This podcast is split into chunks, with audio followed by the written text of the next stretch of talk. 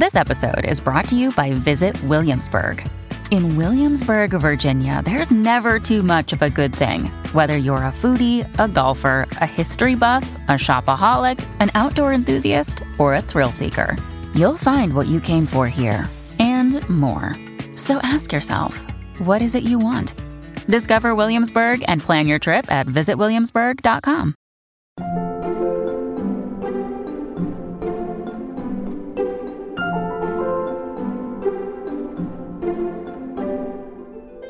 the focus of this was sort of to get stories to come out of the game, right?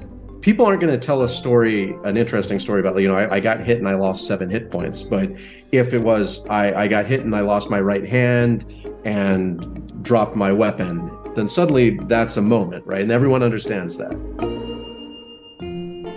Welcome back to Working. I'm your host, Karen Han. And I am your other host, Isaac Butler. Hello, Isaac. So, who did you talk to for this week's episode?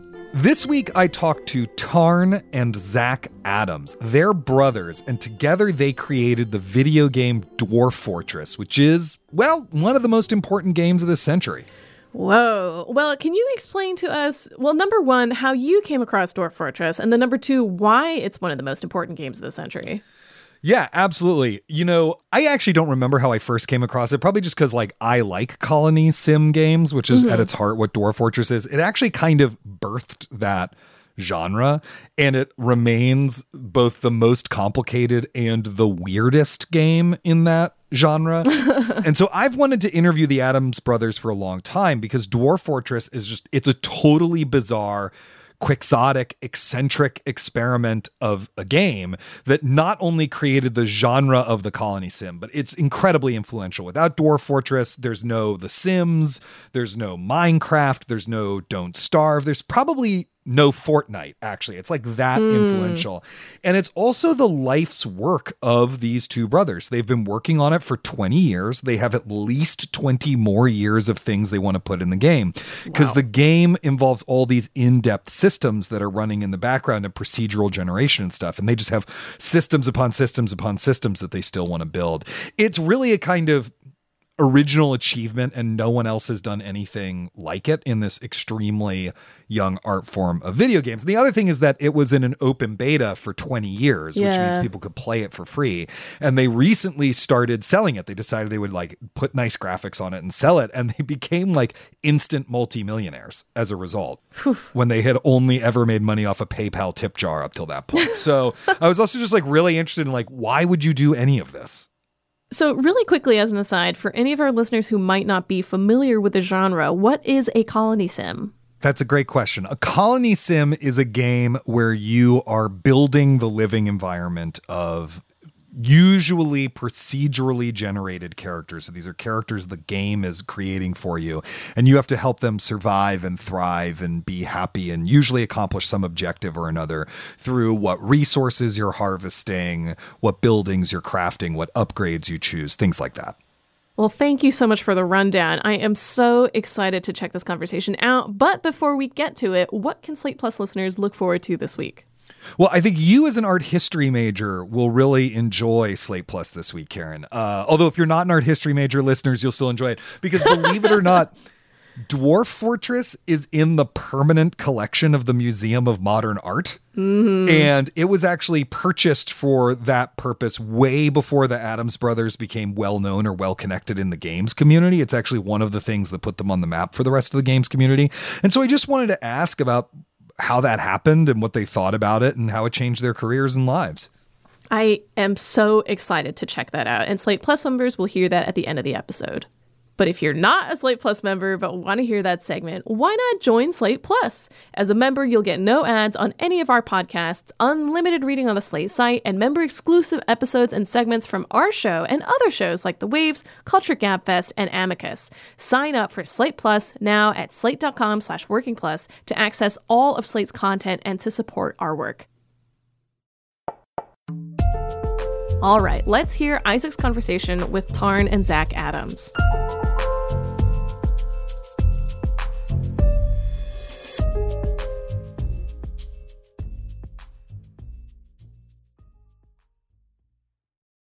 Zach and Tarn Adams, thank you so much for joining us today on Working to talk about your process. All right. Yeah, good to be here. And just so our listeners have some hope of telling your voices apart, since this is an audio podcast, uh, which one of you is which? Okay, so I'm Zach, and uh, yeah, I'm Tarn. it's funny because normally when we have um, collaborative teams here on working, you know, writing teams or whatever, we tend to ask them, "Oh, where did you meet? How did you start working together?" But of course, you two are brothers. So I guess instead the question is How'd you decide to start doing game development together? Zach, you go first. So this is uh, we we kind of grew up in the age of the computer, like uh, the personal computer rather. And our mm-hmm. dad taught us how to program when I was five years old, and Tarn was even younger. Yeah, I don't remember a time without computers where I was learning to code the same time I was learning to read, the same time I was learning to add numbers together. Mm we were really good at algebra when we when we finally aged into that. Amazing.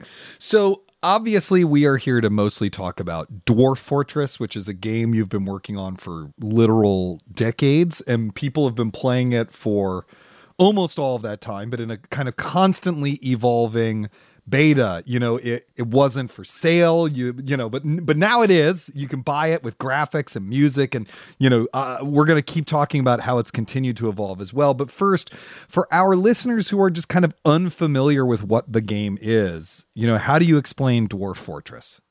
So it is like uh, one of the first colony sims where you craft different goods and stuff to help your your colony survive Right. The basic pitch is that you've got a settlement of dwarves that are, uh, you know, working in workshops, facing dangers, and so forth. And then there's kind of the the broader picture that we sort of aspire to be a fantasy world simulator. Right. I dare say yeah. the most complicated fantasy world simulator out there.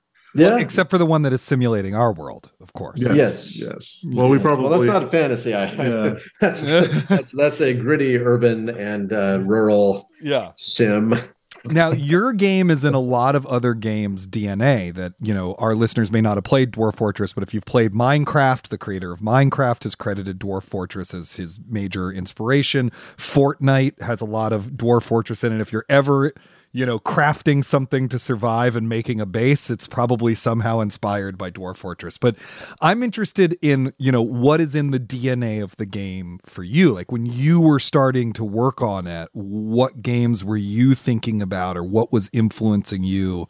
You know, what was in the the cauldron that that created Dwarf Fortress? So it was a lot of, uh, I mean, obviously like movies and books and stuff with fantasy novels and stuff like that, mm-hmm. and Dungeons and Dragons, mm-hmm. and uh, the like for video games it would be like Ultima. This is like yeah. because there's two parts of Dwarf Fortress. I don't know. We didn't even get into that. There's the base building dwarf part of Dwarf Fortress, and then there's adventure mode, which is like a regular RPG. Well, not regular; it's pretty strange, but that that part hasn't even got into the uh, the Steam, the the part that we're selling now only has the fortress mode and the adventure part which is going to come and shock the world i'm sure is the uh is the second mode which is coming out later. Our fans wanted uh, both of them to come out at the same time but we had to say you know do you want to wait another year or two. Year yeah, or two was already for, three years. You know, and so they got Fortress mode only, but Fortress mode is by far the most popular one. Yeah, mm-hmm. which is odd because we we started with the RPGs, the games that we were working on before, starting from like age 11, 12, were all just like role playing games. We never really had a settlement management game at all. Yeah, that was even even well, through our twenties. Yeah, right. Yeah, that wasn't the idea at all. It was just uh, we uh, what it was was you would make this colony and then it would get destroyed because you would dig too deep and release monsters and and you would uh, and the whole idea was to fail because then you would go into adventure mode and go back into your own dungeon that you had created. And the treasures that your dwarves had left after they got creamed by monsters would be there. And it would be just like a dungeon dive from dungeons and dragons. It would be completely set up to be you know oh wow now now i get to play this game So, can you talk me through a little bit in those early couple years, maybe, of how it wound up ballooning into, you know, what it became, how it became much more about building the fortress than it did about adventuring, and then when the kind of procedural generation and uh, simulation comes in? Because ju- just for our listeners who may not understand, uh, and we'll talk about this more later, I'm sure, when you play the game, it is generating a world for you that only exists for your playthrough through these procedures and that includes hundreds of years of history. Right. um, it's a whole world. You only are playing through a little bit of that world and the whole rest of the world is going on at the same time. I imagine it took quite a while to get from that idea you articulated to even thinking about well what if we just fuck it let's simulate a world? So i'm just sort of wondering how, what was the process that led to that? How did you Yeah. figure out that that's what you were going to do? It was because Dwarf Fortress wasn't the beginning of the creation of this. It was back way back when when we were making an RPG that had a giant world like that. It was called Slaves to Armok, God of Blood.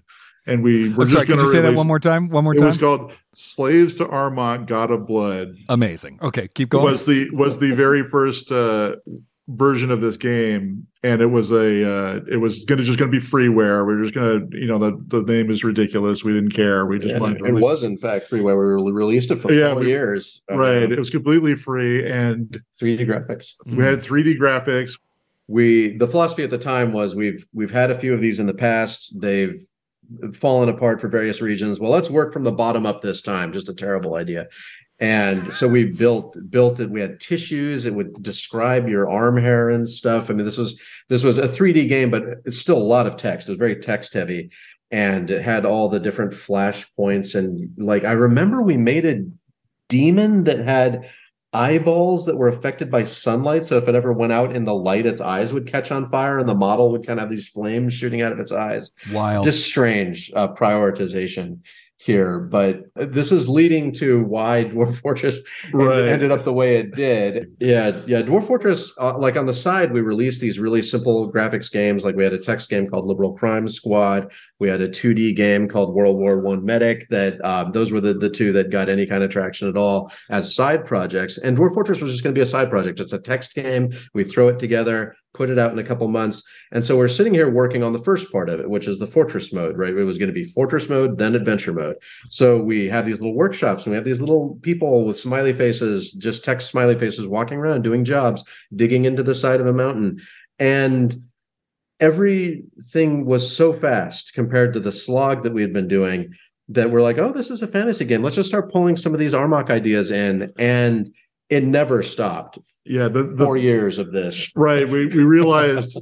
And, and this is funny because it's like it's being undone now that we're releasing with graphics and stuff that we've been working on for three years with the artists. But it's because in the beginning there were no graphics, so we could make it as crazy as we wanted to. We could add so much stuff because we weren't worried about having to make it 3D and whatnot because we were using the uh, what was it ASCII code. right. Yeah. Uh, Yeah. So, so for our Yeah. listeners who haven't seen old school Dwarf Fortress, and you can of course Google image search if you want, it's all ASCII characters. It's just letters and numbers and little brackets and parentheses and stuff. Like the dwarves are represented by like a little yellow smiley face. I forget what it is. It's that's a a, that's a carpenter. Yeah. That, Yeah, a yeah. carpenter is a yellow smiley face, but like a fisher dwarf would be a blue one. Right, and a goblin is a G, and a is goat the, just is the letter G, G, right? Just Yeah. a letter G. So by the time you're releasing it to the public in the kind of long beta in 2006, was the idea originally that it would just kind of exist in this form and you would keep tinkering with it forever? Was the idea that you were just going to play test it for a little bit with the public for a couple of years and then you'd be done? Like, at what point did this become, for lack of a less hoity-toity way of talking about it, your life's work? It was when we realized that everything could be displayed in a 3D ASCII environment. Mm. that's kind of like the the sort of this can be the i don't know er project or whatever that can absorb all our dreams and then there's the other the other question which is like how can we possibly survive on this Right. Right. And then, but there was the point at which we did the reason that we're successful actually financially and all that is because we created a community. hmm We had our own website and uh, just people kept flocking to it because the game was just so weird. Like elephants on fire trampling through your fortress giant uh, carp eating your dwarves. That kind of stuff just went through the internet and brought us so many different people that just spread the word. And that's the reason we were successful. And how much of your day-to-day job is managing or interacting with that community as opposed to working on the actual game? Like do you spend a lot of time you know interacting with users and talking to them or is it more that you just created a home where they could come to and do all that stuff themselves I mean, there's a monthly Q and A we do over there. This this takes like an entire day, um, right. a month. I mean, it's part is, of your creative process is how you create the audience for your work, right? Yeah, we we interact with those with suggestions, at least passively, uh, looking at, at um, the, the, giant forum that release our financials every month. Yeah, yeah, right. The Bay twelve Bay twelve report. Um, that's just been a big part of how things operate. Uh, we haven't yet crossed the uh, the bridge of how that's going to work next month. Next we, month, we when, should say, is when you become actually wealthy because the first yeah, payments from Steam yeah. start arriving. Yeah, um, they just start arriving. We just do we put that in the financial report now? Right, I mean, which you've been very open so. about in interviews and stuff. That you know, like I mean, you can go on Steam and look right now. It's uh, you've made millions of dollars if i remember correctly since the game finally officially get went on sale which is a life-changing thing to contemplate but even before that like how were you surviving? Did you you took donations? Did you do Kickstarters? Are you doing work for other people as well? Are you? uh It was just uh contributions yeah. from the fans. Yeah, it was just like uh, button. Yeah, we had a tip jar. I'm trying to think of what's that called uh when PBS. Uh, yeah, yeah, oh, the, the pledge, drive. Pledge, pledge drive. drive. Yeah, we did. We yeah, we had an we had we had a pledge drive for adding animals to the game. We added 200 animals to the game, and of course, our our uh, our fans are quite practical and mercenary. So the bee one, so that we could add uh, uh, honey and wax, and right, right. And we we spent a month doing that. Um, yeah, that was great. That was that was we made nine thousand dollars or something that month. We'll be back with more of Isaac's conversation with Tarn and Zach Adams.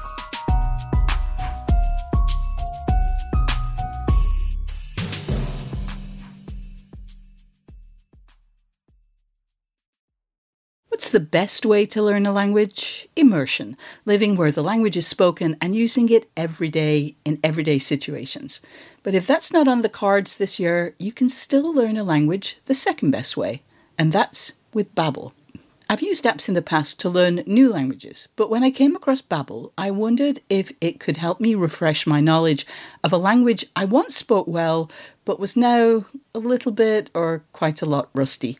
I have to say, I was impressed. The advanced lessons were really useful, tips and idioms that can help with in depth conversations on topics that I can actually imagine chatting about. Babbel's quick 10-minute lessons are handcrafted by over 200 language experts to help you start speaking a new language in as little as 3 weeks. Babbel is designed by real people for real conversations, and the tips and tools are approachable, accessible, rooted in real-life situations and delivered with conversation-based teaching so you're ready to practice what you've learned in the real world. What's more, all of Babbel's 14 award-winning language courses are backed by their 20-day money-back guarantee. Here's a special limited time deal for working listeners. Right now, get up to 60% off your Babbel subscription, but only for working listeners at babbel.com slash working. Get up to 60% off at babbel.com slash working, spelled B-A-B-B-E-L dot com slash working. Rules and restrictions may apply. When you need mealtime inspiration, it's worth shopping Kroger, where you'll find over 30,000 mouthwatering choices that excite your inner foodie. And no matter what tasty choice you make, you'll enjoy our everyday low prices, plus extra ways to save, like digital coupons worth over $600 each week. You can also save up to $1 off per gallon at the pump with fuel points. More savings and more inspiring flavors make shopping Kroger worth it every time. Kroger, fresh for everyone. Fuel restrictions apply. Hello, listeners! We want to hear from you! Whether it's to ask us for advice on a creative problem, tell us a guest you'd like to hear on the show, or to share your own creative triumphs, drop us a line at working at slate.com or give us a ring at 304 933 WORK. And if you're enjoying this episode, don't forget to subscribe to Working wherever you get your podcasts. Now let's return to Isaac's conversation with Tarn and Zach Adams. So, as we've said, there's tons of systems. There's systems within systems. There's systems interacting with each other in the background that you'll never know are there. You know, the the dwarves' mood uh-huh. might depend on the weather, you know, and then the weather is its own thing. You've been adding, revising, tinkering with them. So, other than when fans request them or when you you get the sense the audience wants them, how do you know that a new system is needed? I think it's the what wouldn't it be cool if, and then just jam it in there. Yeah, I mean that's we we had a process previously where we we uh, the focus of this was sort of to get stories to come out of the game, right? We we enjoyed playing games and telling telling stories to each other, and we actually had a notebook back in high school. We'd pass back and forth like you write a chapter, I write a chapter, and how can we make this happen? How can we make this story happen in a game?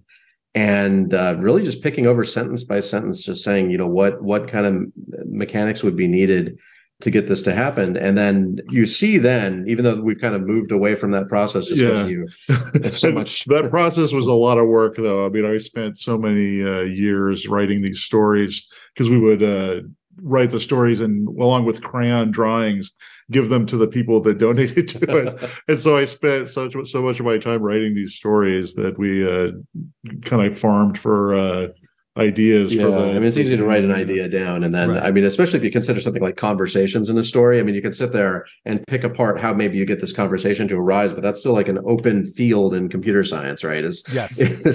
and so so we, you can only do so much with that method and you you still have to think to yourself you know what is the most important thing or what is going to give you the most um story juice i suppose uh from uh the mechanism. And that's that's just a that's kind of the art and craft of the whole thing. Hmm. that's the core of it and is figuring out what kinds of mechanics produce the most stories. And we have a feel for that. And we've only you know more recently tried to theorize about you know what is what is actually going on there uh, so that you know you could articulate it to other people Yeah, and um, I think the most important thing though with a game like this and a simulation is the procedural aspect to it.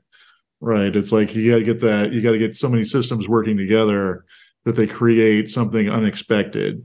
Right. Yeah. Because, I mean, you can build a lot of systems that do something, whatever it is, but like building them in such a way that a random player sitting down to open the game and start playing it stands a very good chance of having an interesting narrative experience. That's not easy. That's a really complicated thing to attempt. yeah so, i mean uh, yeah look back at armok with the arm hair curliness right? i mean this is when i when we said this is a horrible approach starting from the bottom up it's because it didn't lead to stories right. unless they were stories about arm hair which people don't tell Right. right? They so so you you have to start with bigger picture stuff. But the problem with starting bigger picture stuff is you don't have enough little morsels for it to work. Like the game doesn't have pieces to work with. And so you have to do it all. And that's why it's taken 20 years.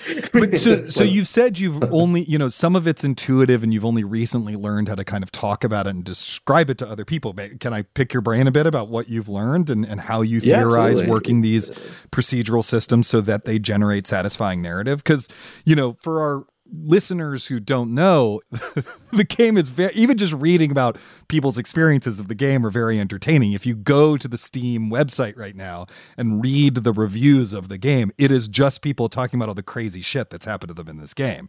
Um, but yeah so what have you learned about how to create a satisfying narrative experience out of a narrative that you don't control that a process is controlling.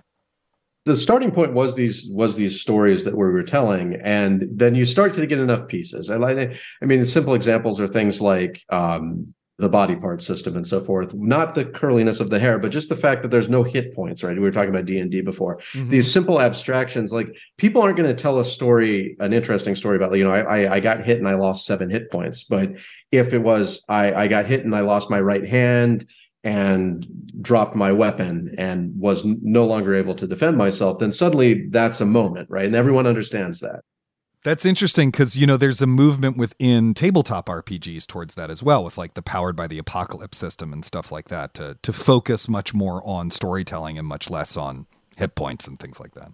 Yeah, I think at, at this point we should say that the stories that we were writing are kind of like Monty Python esque Right. or so because they're like they they are ridiculous. We Yeah, were, yeah. these are not serious things. We were trying to get the reason that the carp are eating the dwarves is because it's just completely ridiculous, and that's Right. where we're going. but but you don't need the thing is like the ridiculousness comes for free pretty much because the computer is going to just do anything with the stuff that you've given it. Mm. and uh, most of it's not going to be normal. So it's it's it like you just add add those you know if you add fish and you add biting you know you'll have that kind of stuff happening. And you just know that that you can you, you're going to get a story because the level of the mechanic is it's visible to the player. You have to have exposition there. You have to have the ability to investigate what's going on. Like the player needs to be able to pause take a breather and and see something strange even if it's just like a flashing icon over over a creature or something or a new alert pause and just be able to check out like what is going on here? And then they, you know they might see that the dwarf is crying or something and we have ways to investigate that. You can look at their thoughts and it could be like oh they they were crying because they were just haunted by the ghost of their their dead brother or something. And you're like okay now i've got a story. And like this is this is when it comes back to just having a good interface which is something that we hadn't had and that we're we're we're hoping will really kind of open things up uh, even more, uh, get so many more people playing the game, but also experienced players notice. Like we had a person playing the game for like 15 years or something, didn't know that there was like a detailed health breakdown by date of what had happened in the hospital, right? So it's like you know on the on the the 23rd day of the eight month or, or whatever, like sutures were applied to this wound or rotten tissue was excised Yeah, and so forth. there's just so many systems like that that i mean the the problem that we had for the longest time that the steam has, the release is kind of fixed is that you just don't notice that stuff Right. there's just it's not shown at all and in the in the ascii version it's hard enough just to play the game but to find the, everything in these nested menus that would allow you to see that there were sutures at all nonetheless that you're keeping track of them Well, I will say, you know, every work of art, there's all sorts of stuff most audience members don't notice, right? It's like, you know, in a book, they don't know, understand why this word is in that sentence or whatever. In a film, there's details in the background that a set designer has put in that are, of course, extremely important that, you know, most audience members uh, don't see. Um, because you mentioned the complexity of the menus and stuff, one of the things that Dwarf Fortress is famous for is that it's like not the most user friendly, amenable to the first time user series of things, deliberately so. Uh, And I just wonder if you could talk a little bit about sort of making the the player come to you and learn or come to the game and learn how the game is played and how that's part of the process of being part of this world. Yeah, I mean, it's like it's like you want people to be able to engage and do the things they want to do, and that requires them to become an expert player in a way. Mm-hmm. Whereas, like a lot of games now will will use an approach with like unlock systems, tech trees, uh, and sort of onboarding slowly through the systems, and menus will kind of unspool over time, and it might not be for you know twenty hours until the last option becomes unlocked right and it's you know just not the direction we wanted to take with the game. It would be, yeah, it would be we kind of fine, i suppose but we kind of accidentally came into this system that really worked for us though. It's like it wasn't by design really at first that we made the learning people talk about the learning the steep learning curve that's a cliff.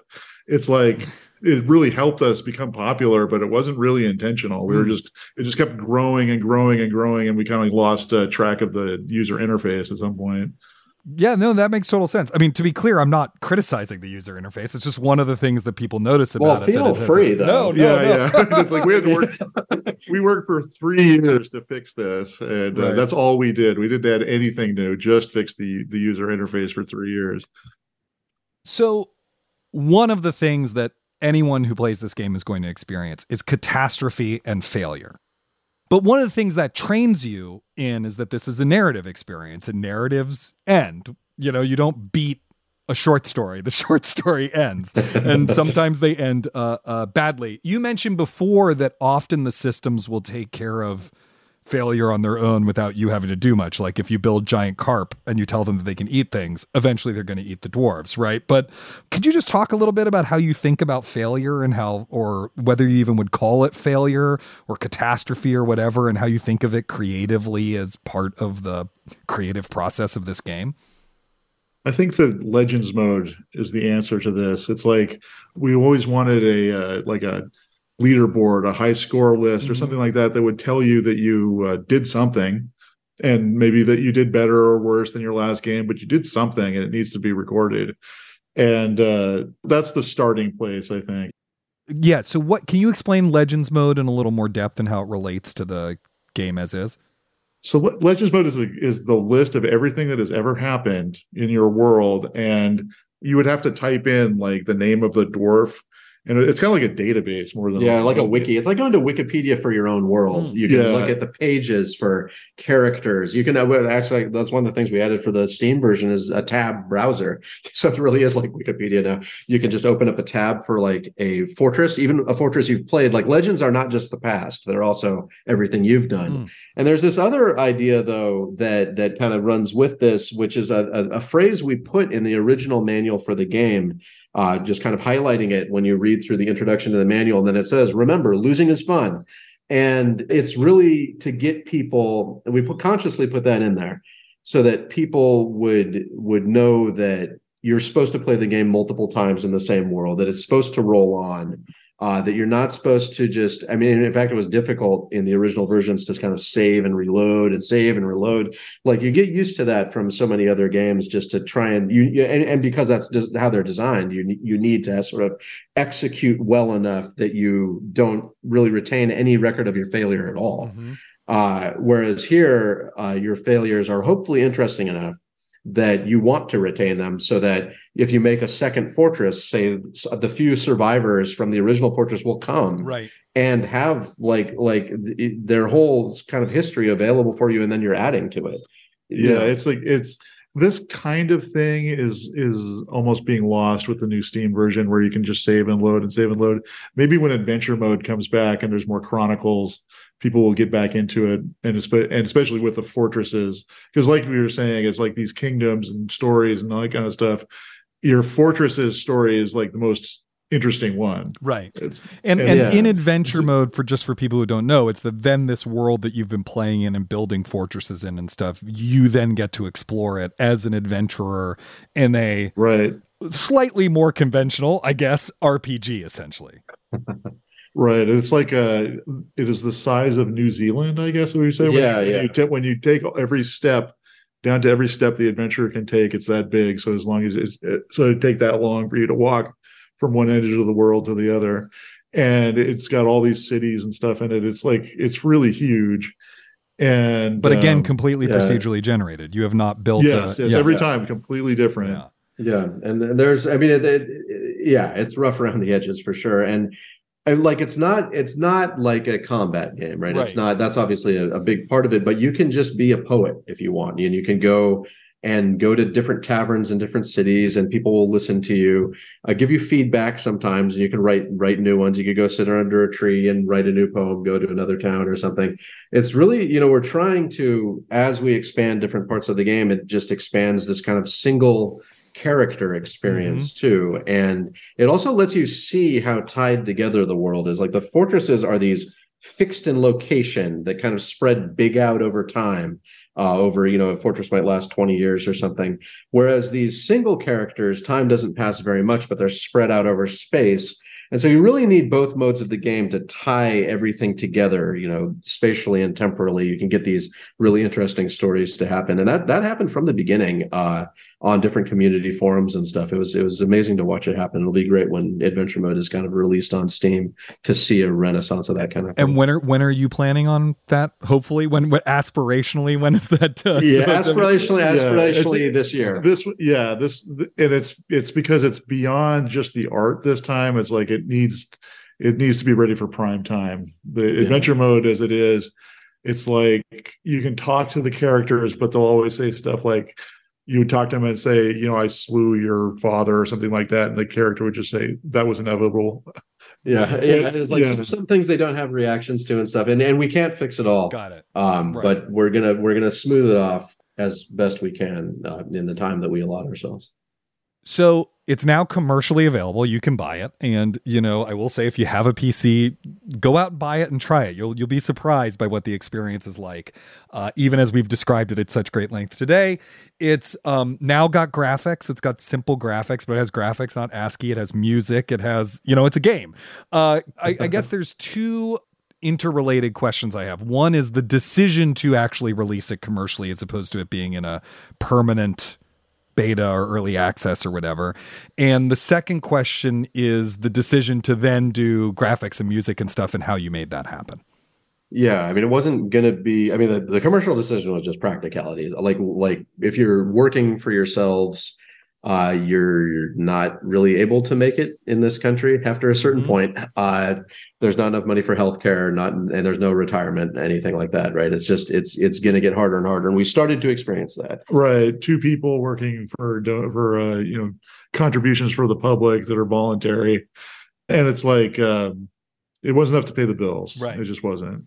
And, yeah, in your 20s, uh, then, it's like exciting. Yeah. And then by the time you're in your 40s, it's like, wait a second, what am I doing? Yeah yeah, it really, it really was, yeah, getting to that point in some specific ways, and we are like, okay, uh, gonna have to do something about that. And then, then after that, it's kind of, it's really well trodden ground, not to take a text game and turn it into a graphical game, but just you know what looks commercially viable here. And we had especially an easy time of it in a sense because we have kind of created a genre, right? And almost everybody in our genre has better production values than we do. Right. And also right. having that baked in, having all those games that were kind of inspired by us made it so that there's this giant audience that could actually get Dwarf Fortress without their brains being scrambled by how hard it is. Right. That was actually how I first learned of it is from the game RimWorld, which is of course I think very openly indebted to you guys and what you're doing. And it was like through forums of that or whatever. I was like, oh, there's this other thing. I was like, oh, there's this other thing.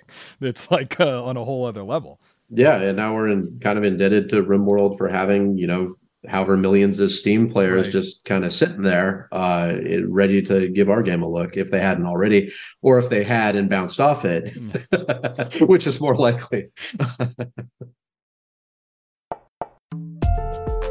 well, Tarn, Zach, thank you so much for coming on the show to talk about your creative process and Dwarf Fortress. I feel like I could talk to you for hours. Uh, so thank you so much for coming and, and, and, sharing your work with us.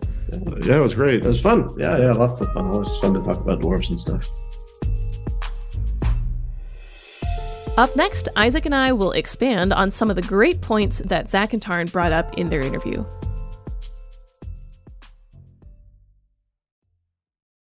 It's lunchtime at Tim Hortons, and we're serving up a special deal just for you. Our new $5.99 lunch deal includes your choice of any lunch sandwich and a side of crunchy kettle chips. Because what's lunch without a little crunch? And the sandwich choice is all yours, like a ham and Swiss, Chipotle chicken wrap, BLT, and more, made to order just the way you like it. Tim Hortons new lunch deal. Simple, delicious, and just $5.99. Now that's a good deal. Only at your neighborhood Tim's. U.S. only. Price and participation vary. Terms apply. That was such a fun conversation, and it's so amazing that this game has been around for decades in a way where people could access it for a lot of that time. Working on a project that's this big seems kind of daunting because when we talk about sharing your work before it's totally done, it's usually with peers rather than just offering it out as a product. Do you think you could ever sustain working on a project for this long in this way? Heck no.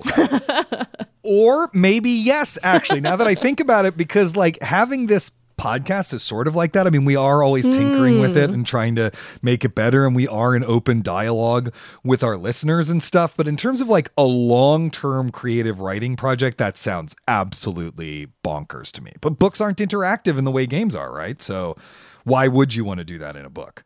Yeah, but I mean, like beta is also I feel like something that doesn't really exist for In any a other lot of yeah. other mediums. Yeah, we're beta testing our multi-million dollar TV show, right? And uh, you know, I mean, there are test screenings. I guess that's the equivalent, mm. right?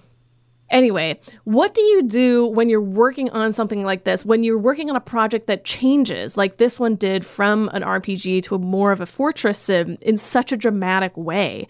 Of course, the RPG segment is still something that they're working on, as they say, but what we now think of as Dwarf Fortress is mostly the sim part. What do you do when you feel a project is changing? Do you ever try to change it back? Do you leave the old part behind? Is mm. compromise the best option, or is it different from project to project? And how can you tell? Those are incredibly difficult and important questions because because I don't think it's any answer for them is true across the mm-hmm. board. I just don't think it works that way. There are times when you just have to embrace the change and mm-hmm. go after the new thing and sometimes that's actually that there's like a shiny thing pointed at your face and you're tired of all the hard work you've put into the old thing and it's actually a mistake and you need to stick with the old thing. But I think the thing that was key for them listening to this interview again was this moment of, you know, that light bulb moment. Oh, everything I was trying to do in this form or this medium or this genre, whatever, can actually be done and done better in this other one. And that's the really important moment to have. And it it's worth saying that it only happened because they were experimenting, which I hmm. think is a really vital takeaway no matter what creative field you're in. I, I think we too often get stuck in our head thinking that we can work a problem out cognitively when actually the only way to work it out is to like do something and then see how you feel about it or how it turns out mm-hmm. You need to do something and then experience something and, and off of that you'll actually figure out what to do next i Yeah. mean our brains are wonderful places to be in but i don't actually think we should live there all the time Yeah, sometimes it is hard to get out of your head. Totally. Um, it's also so funny that Dwarf Fortress essentially started out as a side project, and it's amazing to hear that they were working on other games while working on what turned out to be this pretty titanic endeavor. How do you prioritize and balance projects that you're working on? How do you keep your ideas separate, or do you not have to do that? Yeah, it, you know, I've heard a lot of different creators talk about this problem, you know, because often due to, you know, late stage capitalism and whatever, we're all working on multiple projects at once. And how much are they firewalled or do they all bleed into each other or whatever? Mm-hmm. I mean, eventually Dwarf Fortress did take over their lives and now it's their life's work. And, and one of the things that I found interesting in the interview is that it didn't seem at all weird to them that they had made a choice to work on one video game for the rest of their lives. Yeah. And I think that's because they're the kind of people who would make that choice and I'm just not. I'm too much of a magpie. Like I find that the thing that often resolves your questions for me, Karen, are like mm-hmm. really real world logistical and financial realities. Like I Yeah. love to try writing a novel and occasionally I get ideas for a novel and I write them down in my notes app or whatever, but I need to get going on selling my next nonfiction book and doing this podcast and teaching because those are the things that actually put food on the table. Mm-hmm. And so I don't know how I would go about creating the space to do those other things. And I would have to figure that out before I even figure out whether it's a good idea to do so. Yeah, it's really I don't know. Like uh, sometimes when I say this kind of thing, I feel like it's almost a cop out answer. But I feel like if you take assessment of what you're working on and what your circumstances are, usually these questions will answer themselves for you to a certain extent. Yeah. But it's also a matter of like sometimes it's a gamble. Sometimes there's not a clear answer where it's like I probably will be okay if I take X step, but there's also a chance that I, it might go really badly.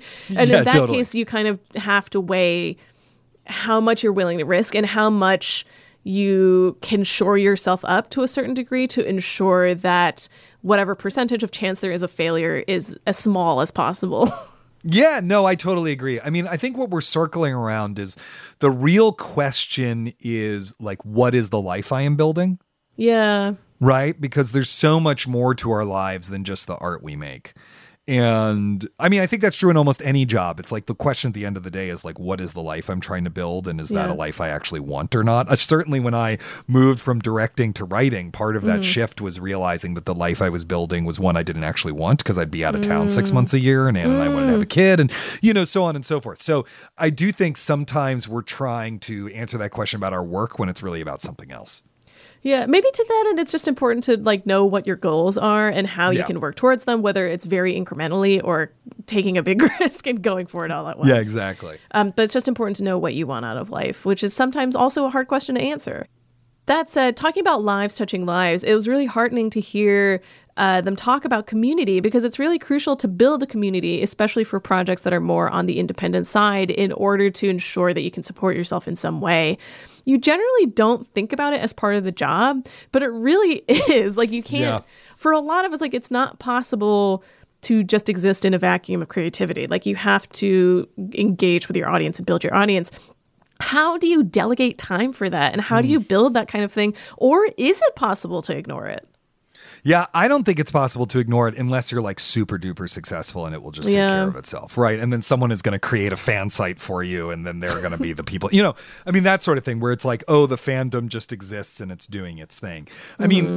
Zach and Tarn put a lot of work into their community. It is not Yeah. just building the website. They have, you know, frequent AMAs. They're all I was they're honestly dis- shocked by how much work they said they did about community. yeah. And you know that community, those community forums on their website, they're the content moderators for them. So Mm. like, you know, they're the ones who have to see all the terrible Nazi images and delete them when trolls come around and Yeah, stuff yeah, like that. So yeah. it's a lot. Um I have a much lower grade version of this. I get the occasional email from a reader or a listener of working, and I interact with people on Twitter. And if I visit a school or give a talk or something or do a book reading, you know, I try to be as generous as possible with people there. Yeah. I probably should be more routine about it. Like these are the, you know, every Thursday when I'm done recording working, I then answer the email and go on Twitter or whatever. I am just not wired to obey those kinds of routines and schedules. Yeah. Like I think June could do that. You know what I mean? But like I It's also can't. like a lot of emotional labor. Like there's no way to discount that. You know, I was talking to an actor who recently started doing conventions. He'd never done them before. And he told me that, you know, it's a really gratifying experience because people are only there because they love you and they love the work you've done and they want to like be in the same room as you. But it's also really draining because you want to give something back to them. You want each person who's you know, you're signing a picture of yourself or whatever, and you want each one of them to feel like they had a meaningful interaction with you. Yeah. And then at the same time, you're like, also, you have to pay five dollars for it or whatever because conventions charge for that sort of thing. So it's a really weird experience, you know. Um, I think that though we should try to give back to the people who are engaging with our work. I mean, our work means something to them, and that's beautiful. That's like so energizing, I think, long term. But I mm-hmm. do want to say that there are particularities to that in terms of my being a cisgender white Jewish straight guy. Like, I do not get the kinds of emails that like attractive younger women who are friends of mine get, you know, from people, you know, where there's always like a negging tone to whatever the person is oh, writing yeah. to you or whatever. And, you know, I know that like from experience from talking to people that I, I mostly only get the good stuff. I very rarely get the bad. Yeah, and it's stuff like you you have no personal power over that. Like there's no Yeah. way for me to say only send me nice messages. Like there's no way for me to control that. I just have to deal with all of it. Right. No, I agree. I agree. But if you are writing to working at slate.com, make sure to say nice things about Karen. That's, that's, the, know, and, Oh, and every nice, say nice things about all of us, Karen please. We we love to get gassed up. It's true. It's true. Well, that aside, to go back to the conversation that we were talking about, I really appreciated your discussion about jumping into the game too, which brings me to ask for someone listening to this podcast who might never have played a game before, would you say that this game is easy to get into or is there a high barrier for entry? don't start with this one. Do not. Um, although, actually, what you could do, which is really fun, th- this is what I would say. If you want to experience Dwarf Fortress and have like zero experience of video games or very little, watch streams of it on YouTube or mm. read things that people have written about it because even that will give you a sense of what a bizarre experience this this game is. because the truth is, the difficulty is part of the point of the game. You know, mm. the difficulty is why there's a community. That community formed in part to help people figure out how to play the game and how to survive in a world where quote unquote failure is fun, you know? when was the first time you played Dwarf Fortress? How long have you been playing it? I, I haven't been playing it for that long um, because I only just figured out how to play it on my Mac, which involves Oh. like streaming it through a third party thing called Boosteroid. Oh boy! Wait, I guess can- this is also a good question for this. For anyone who is interested in playing this, what platforms is it available? It's only on PC. It's only on Windows PC. Okay. And so I play it through something called Boosteroid, which is a Mm-hmm. uh, their computer is playing the game, and I am streaming it via the web and then giving instructions to it. Uh, so I haven't been playing it for that long, but I have been watching people play it for quite a while and talking to people who play it, Mm-hmm. and it really is just like a. It's just a weird experience. We really hope that you've enjoyed the show, and if you have, remember to subscribe wherever you get your podcasts, and then you'll never miss an episode. And just a reminder that by joining Slate Plus, you'll get ad-free podcasts, extra segments on shows like the Waves and Culture Gabfest and our show, and you'll never hit a paywall on the Slate site. To learn more, go to slate.com slash working plus. Thanks to Zach and Tarn Adams, and special thanks to our producer, Cameron Drews. You know, if a giant carp ate Cameron, I would definitely force reload an old save to get him back. We'll be back next week with June's conversation with Oscar winning filmmaker Sian Heder. Until then, get back to work.